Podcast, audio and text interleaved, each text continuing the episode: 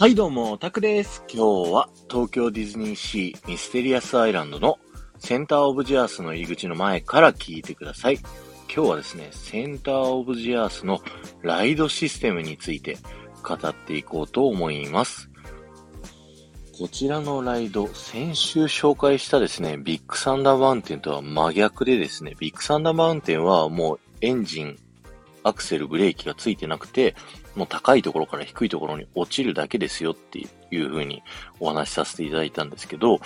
こちらのね、センターオブジアースの乗り物は逆にもう動力源が後ろにくっついてるんですよね。で、このライド自体とコースにそれぞれコンピューターが備え付けられていて、そのコースのね、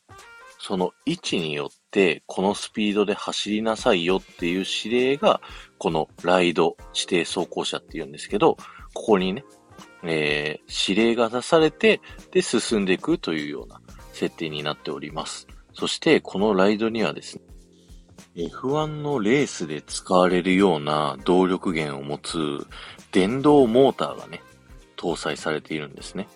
なので、ラーバーモンスターにね、見つかった後に、あんなに猛スピードでね、ダッシュができるっていうような、そんな仕組みになっているんですよね。で、その時速はおよそ75キロ。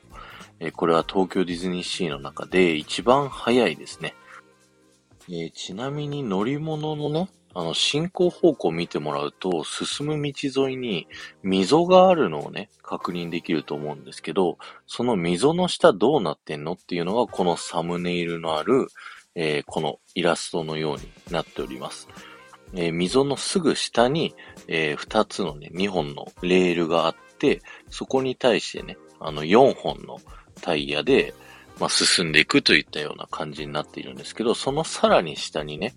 その、原曲みたいなのがコースとね、この乗り物にそれぞれついていて、その電極の、えー、受信する信号で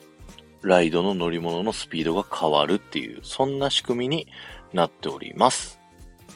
次回乗るときに、この溝に注目してみてくださいね。今日は終わりです。ありがとうございました。この放送が面白いと思った方は、ハッシュタグディズニー副音声をタップしていただいて、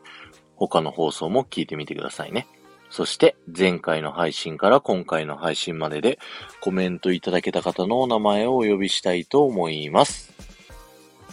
えー、ゆうまさん、りぼんちゃん、りんごちゃん、埼玉のママさん、もりらさん、のりかわさん、ちくわさん、ひろさん、きむるなさん、